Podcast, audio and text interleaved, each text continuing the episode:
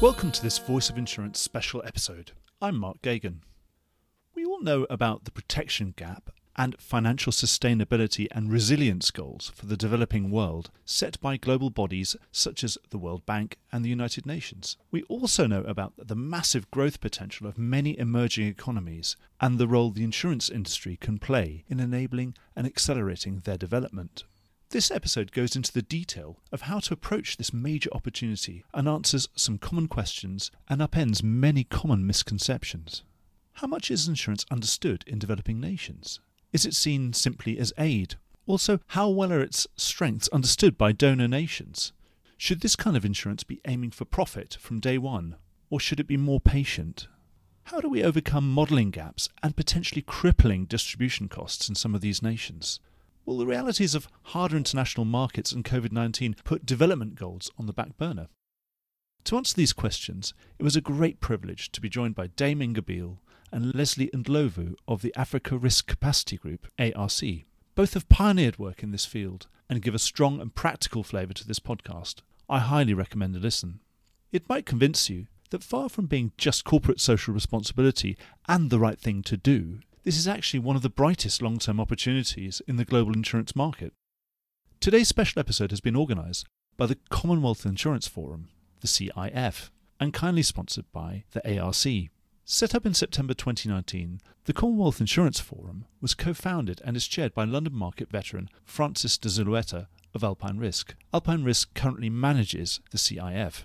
Co founded with Robert Lyle, co founder of specialist London broker BPL, this not for profit organisation is seeking to ignite and accelerate insurance collaboration at all levels between the members of the 54 nation Commonwealth, with the added support of the Commonwealth Enterprise and Investment Council. The Commonwealth Insurance Forum has been formed as the UK's deepening and rapidly accelerating global trade links within the Commonwealth after leaving the European Union, and will seek to build insurance cooperation, education, and networking based on the common legal and cultural ties that bind the global Commonwealth of Nations together for the mutual benefit of all members.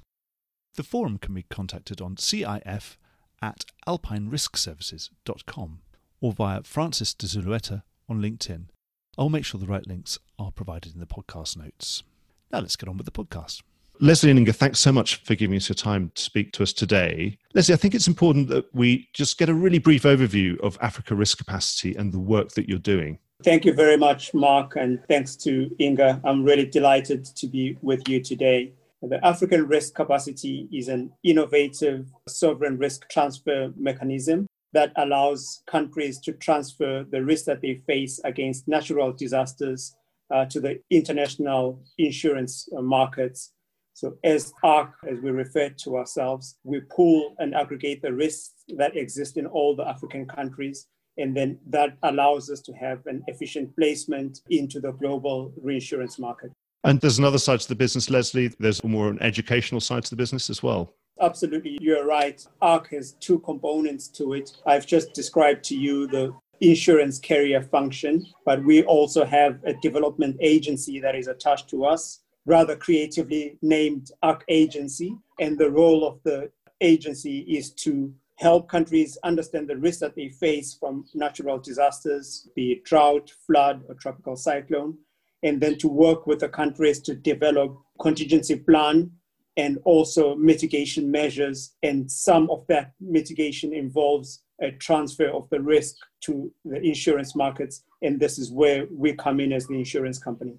Great. Well, I'm going to ask both Inga and Lesley this question, but Lesley, I'll start with you. So, out of the schemes and placements that you've managed so far, what do you think are the sort of schemes that have made the most positive impact and benefited the most people? So, when you look at the value of insurance in disaster risk financing, it is extremely important because one dollar that we pay out in insurance claims has a multiplier effect of four dollars. So, essentially, getting the claims paid early helps the community not take more drastic measures that would be uneconomic in the long run. So, for example, if you think about it, if you're a farmer somewhere in, in Africa and you've just experienced a drought, if you don't get the claim paid very quickly, it means that you then have to eat into next year's seed or have to take your children out of school. Whereas the quick payment of claims allows you to avoid the negative consequences that come from the compounding of these risks. In our case, uh, we use parametric insurance because it allows us to then have this speedy payout. And then, in addition to just the insurance itself, as I alluded to in my opening remarks, by the time a country is in a position to take out insurance, it has already gone through the process of understanding the risk that it faces, the number of people that are exposed, and developing other contingency measures. So insurance doesn't act in isolation. It's part of a much broader ecosystem to help countries become more resilient. And this is extremely important, as you can imagine, as we grapple with the impact of climate change. So, Lesley, those schemes are they at a government level or those at an individual level? We work at all levels, but the most successful schemes so far have been at the government level because the cost of distribution is still extremely high. What we are seeing in the marketplace is the development of aggregators who use technologies, smartphones, apps, and so forth to aggregate groups of farmers, which then become a viable insurance unit. We recently signed a partnership with Pula Advisors, which is one of the leading aggregators in Africa.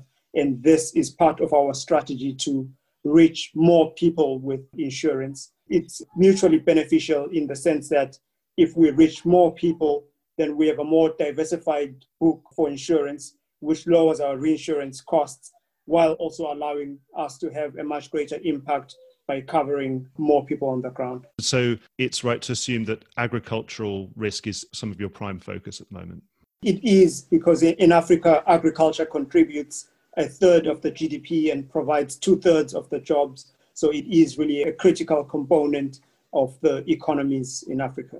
Inga, you've been very active in this sphere. What sort of schemes have impressed you the most and, and why? Well, I haven't been necessarily that on the ground with some of these schemes, but schemes, and it's very interesting actually when I go back to when we started, first of all, talking about microinsurance. So I'm going back now quite a long time, probably 15 years or so. And I worked in a company where we were trying to really develop microinsurance. And I was really worried at that time that it would it would be like betting for people. And we were meant to be helping people understand that if they bought insurance, it was to just to protect themselves against something bad happening. And we said, well, the only way we can make microinsurance work is if we have parametric triggers, which is what Lesley just talked about, because it was the only way that made it simple enough and cheap enough to be able to pay out in microinsurance then. But I had a problem with that, having come through the traditional field of insurance and paying out when some damage actually had been occurred to the policyholder, suddenly we were saying, well, actually, if it doesn't rain or it does rain too much, you're going to get some money. And I had a real problem with that in the beginning of understanding that that was the right thing to do when you were introducing people to insurance for the first time. Because basically, you were saying, why don't you just bet on the weather? Now, I've moved on since that time, and now I feel very comfortable with it. But I've been involved in schemes, for instance, in India, where you had the farmers, they would get their fertilizer bags and they would just add a little bit, you know, maybe a few rupees onto their bag of fertilizer, and then they would automatically have some insurance. So things like that, because the problem with getting this out to farmers in very rural areas, and you're talking about a lot of people and not much premium being paid, you've got to make it as simple as possible. You can't have traditional insurance records and things like that. I've been involved in things like that. I've also been involved in some schemes in the Middle East, particularly aimed at some women actually and this is again was some time ago but it was trying to give very cheap health insurance to women so that they could have access to healthcare when they were going to be giving birth and things like that so i've been involved in a few schemes at a fairly high level tending to be more in the perhaps in a reinsurer position where you're actually providing the financing for it rather than the actual upfront delivery of it but i, I think there's been perhaps not enough progress in this field if I think about when I started learning about particularly microinsurance many years ago.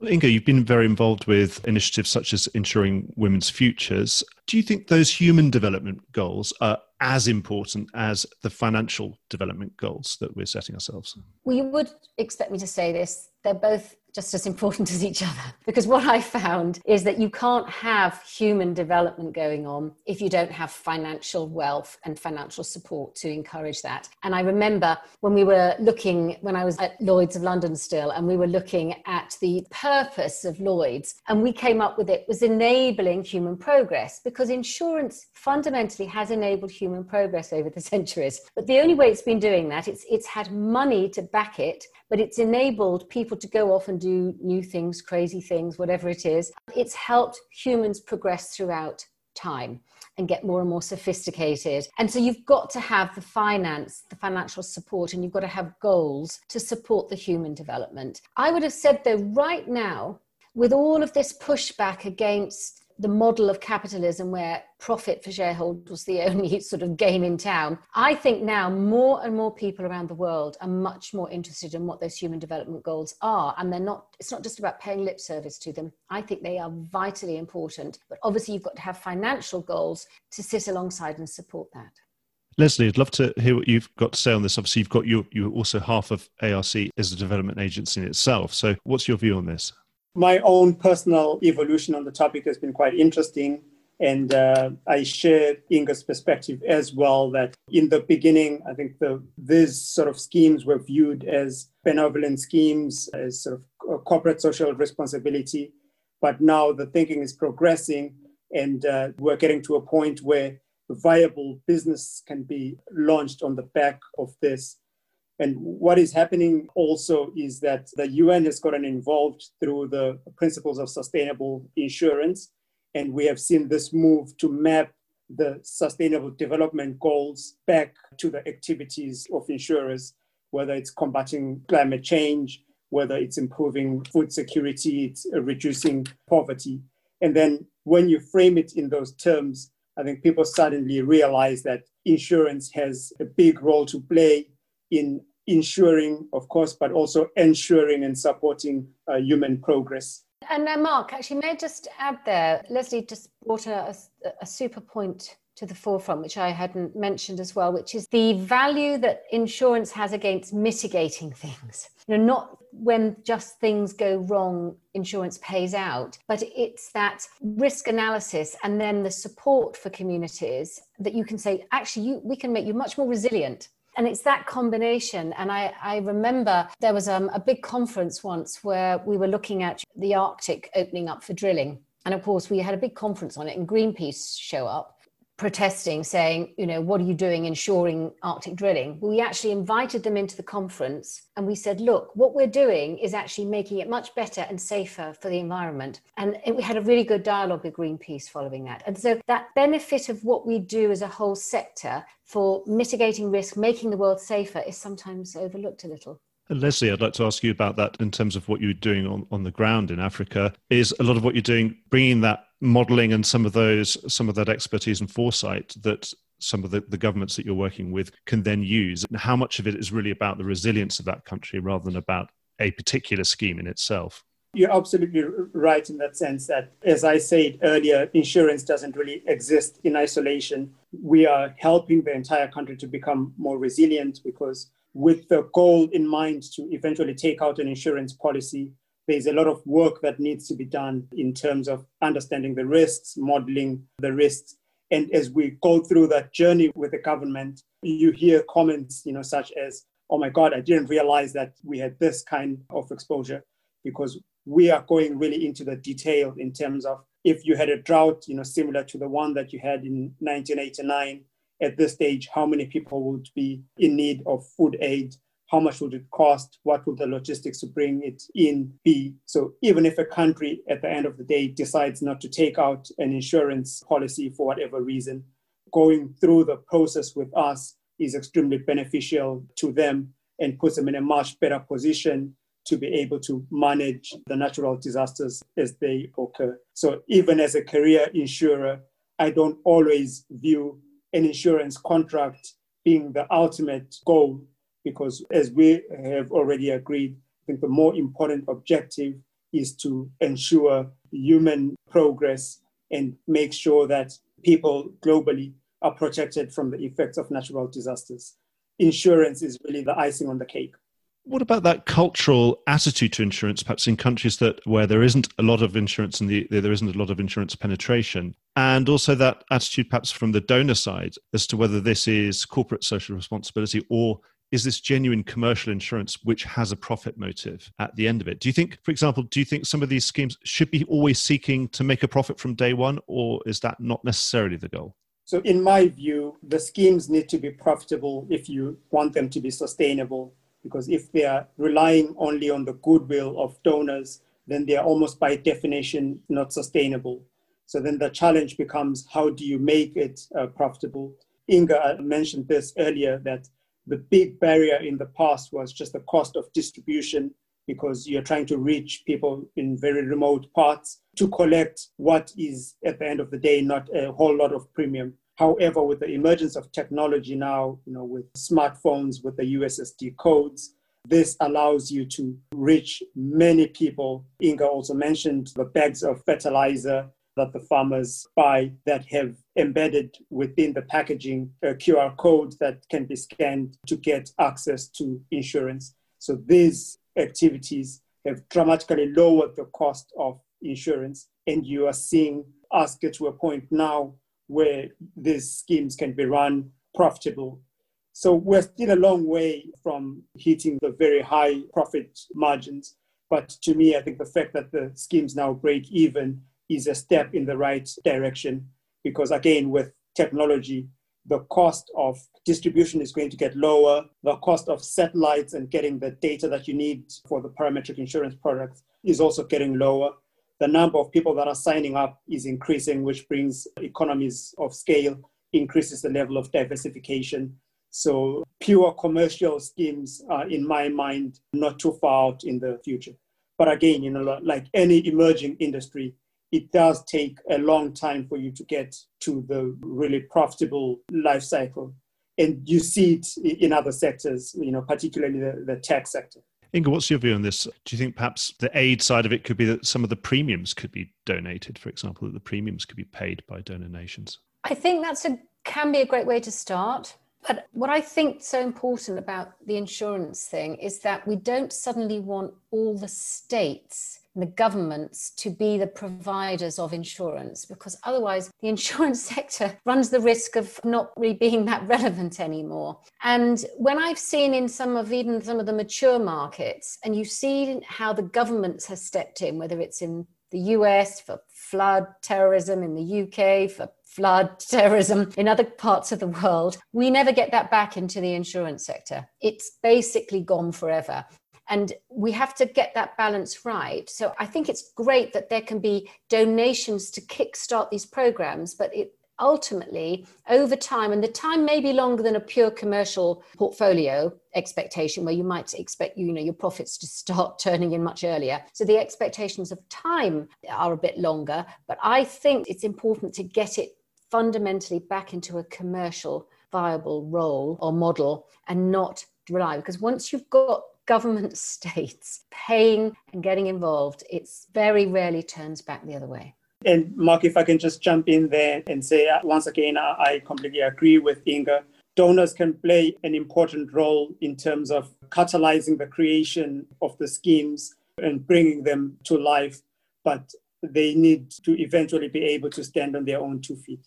And Lesley, for yourself, for your own sustainability, presumably that's extremely important that ARC has to be a going concern at the end of the year because you're a balance sheet insurance company when it comes down to it. Absolutely, that's the case. And uh, we did receive concessionary capital to start from KFW and from DFID. But again, the way I see it is that it's really capital to get started. And as we prove the concept, then we will be able to get other investors so if you think about how the investor base is going to evolve, in the beginning is the development financial institutions. Then you're going to get in the impact investors that are looking for a small return and not looking to lose money, but are focused on the impact that you have. And then at some point, as it evolves, then we'll get the purely commercial investors. But again, it's important to think about it as a life cycle, and it might take much more time than it would take for a pure commercial venture. Do you think Inga, that the insurance industry is patient enough to deal with all of this and to seed this and to just stay with it to help develop insurance in these markets? Insurers, we used to perhaps have a bit more patience, I would have said. And accounting rules used to be different, of course, in the old days, where you could build up reserves and things like that. And, and new accounting rules mean that you're having to report this quarterly profit, and you know investors want this short-term profit all the time. So that can affect things. But fundamentally, core professional insurers and reinsurers are in it for the long run.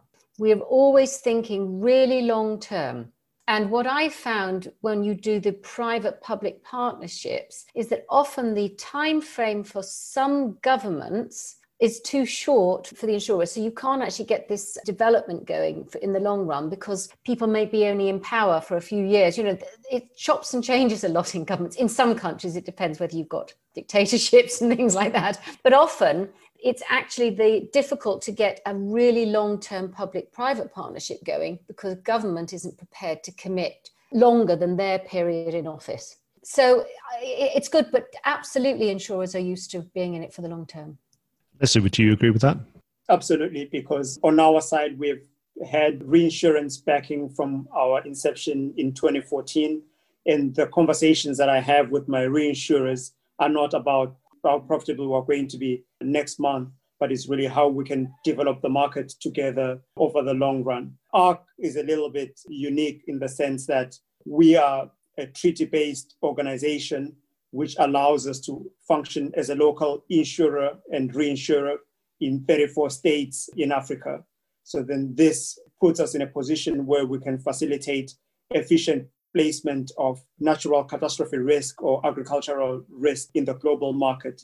Because if you think about it, if a typical Swiss reinsurance company, not naming any names, wanted to access the market in Africa, they would then have to speak to partners in each of the individual markets, whereas now they can just speak to us and we already have operations in all the various countries and we can deliver to them a portfolio that's robustly priced, that's already diversified across the regions. You have one conversation and the placement is done. So we are also we are creating the market, but we're also making placement more efficient, which is beneficial to the beneficiaries of the insurance schemes because it lowers the cost and is also beneficial to the international reinsurance market because it also lowers the cost of placement. So we are really in the nexus of the evolution of these markets. And it's something that we are really happy about because going back to what you were saying earlier, it allows us to deliver the dual mandates of being able to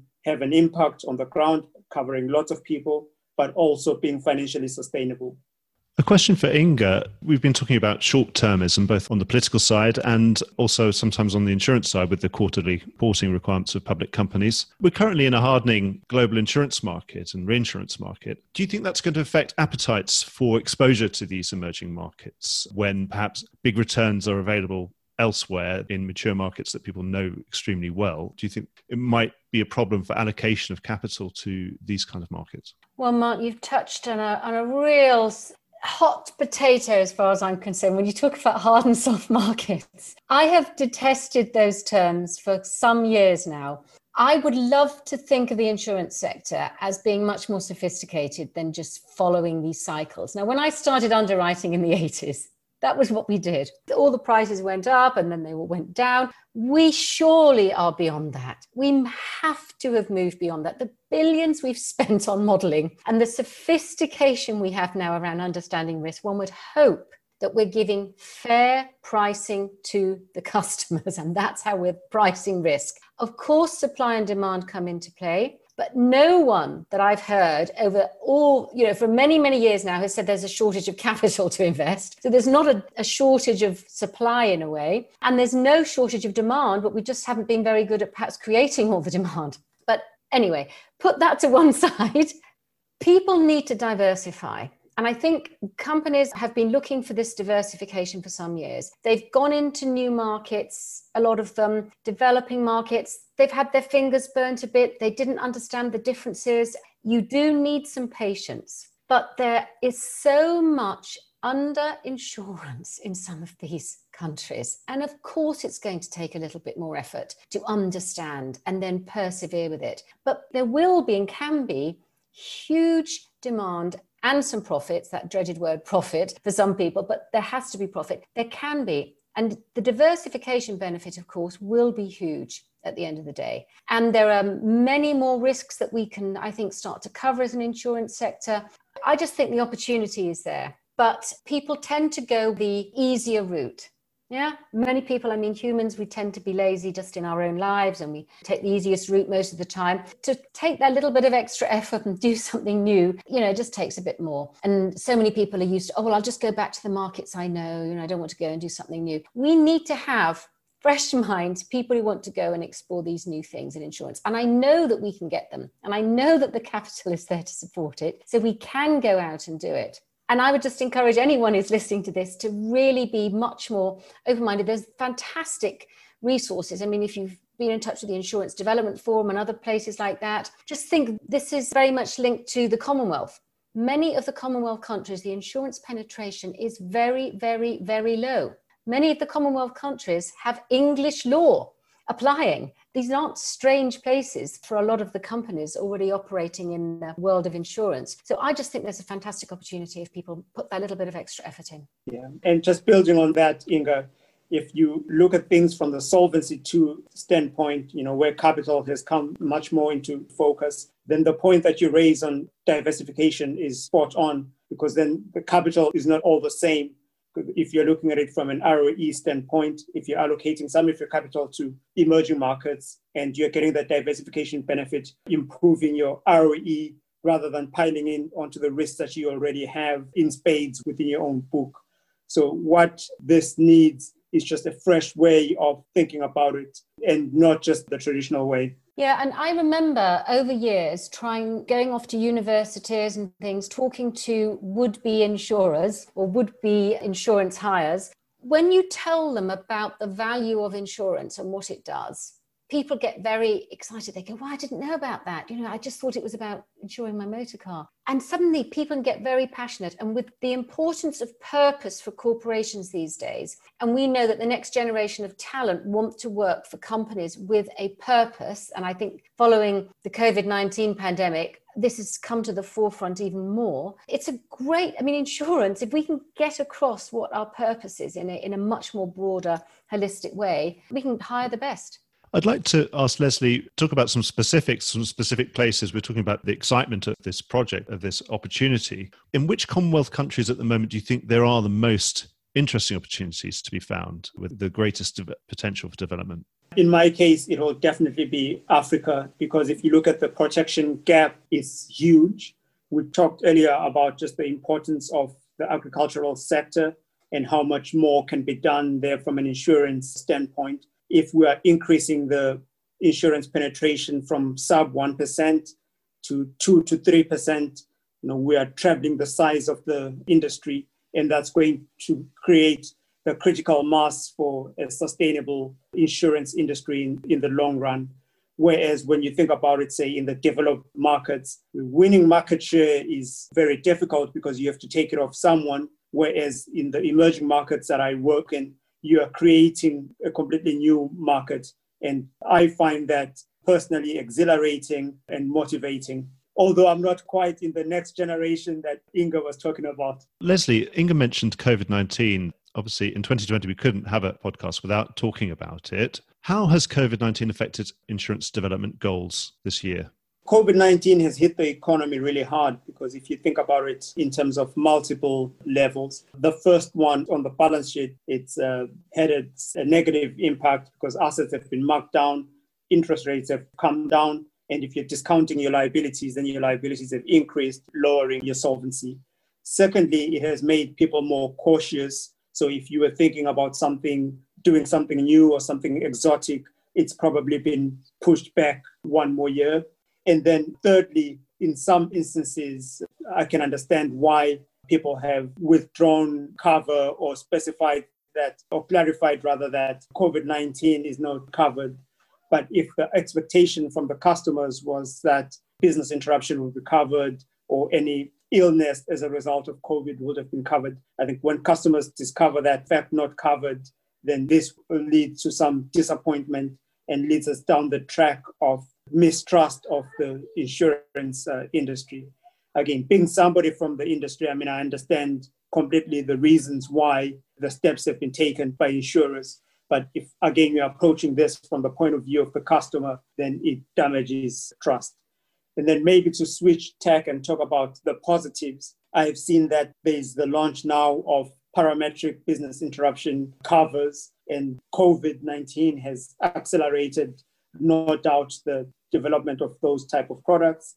You have seen again the emergence of the outbreaks and epidemics products, similar to the pandemic emergency funding facility from the World Bank. But then this demonstrates, I think, the capacity of the insurance industry to innovate and to come up with new products that answer the needs of the customers. So there has been, on the one hand, some negative aspects, but also we can see some positive that's come out of COVID 19, even though I hesitate to say anything positive has come out of COVID 19. So, Lesley, do you think that there'll be some more? There'll be more to see from you from Africa Risk Capacity in pandemic coverage absolutely, we are working on an on a pandemic cover, but it's not going to be a standalone COVID cover.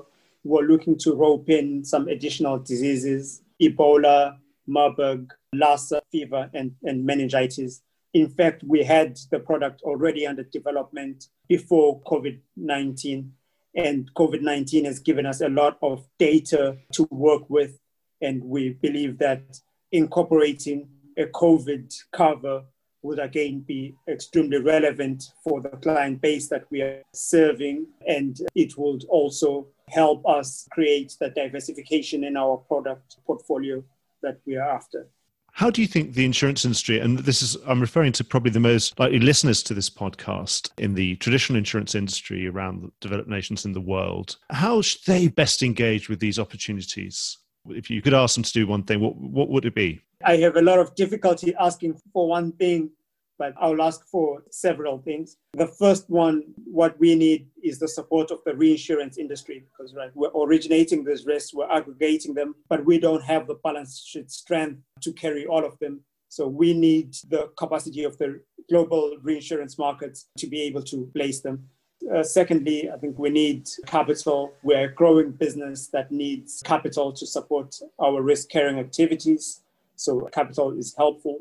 And the third point will be, I think, what Inga alluded to on the donor side, we would need sort of premium support to get some of these schemes going because it's insurance is difficult to explain conceptually. But if a farmer somewhere has benefited from getting their premiums paid by somebody else, and then after a drought, you know, we show up and say, by the way, it's not a total loss. Here's a check compensating you for the losses you've just suffered. I think that explains insurance in a much more succinct way. Inga, a call to action from you. For me, it would be about making our message simple. And I don't say this because people around the world aren't intelligent. It's nothing to do with that. But in my experience, it's the language we use can put people off. And I think some of us, some firms are doing a great job and they, they're using much more plain English, but it's about converting our message into something that resonates with the audience. And I talk about this partly because of the work I've done with Insuring Women's Futures which is this program of work where we started to look at in the UK actually, but it's the same findings I'm sure are going to be all over the world, is there's a huge financial gap between men and women. And one of the factors we looked at as to why women or girls don't seem as interested in money and looking after their finances as men is because they just don't find it interesting enough. And, and now we've, out of the back of that research, which started five years ago, we're now, we've got lots of programs of work. But one of the programs of work is actually education for girls, but in a way that makes money seem much more tangible and understandable and in words that they can relate to. And I think that's the important thing about translating the insurance message to people who aren't used to insurance. Let's try and use the language that they'll understand rather than the terminology that we're so used to. And everybody, every company can actually do that. And probably most of our customers would benefit at the end of the day as well, not just the new ones. Well, Inga and Lesley, I've come to the end of the list of my questions. Unless you've got anything to add, I just wanted to thank you so much for giving up your very valuable time for speaking to us today. Thank you so much. Thank you. It's a pleasure. Thank you. Well, I hope you enjoyed today's episode. If you did, don't forget to subscribe or leave a like or a review or recommendation on whatever podcast platform you used to access this program. These really help get the word out. Voice of Insurance is produced by me, Mark Geoghegan. Music was written by Anna Geoghegan and produced by Carlos Geoghegan. Check out more podcasts and written comment pieces at www.thevoiceofinsurance.com.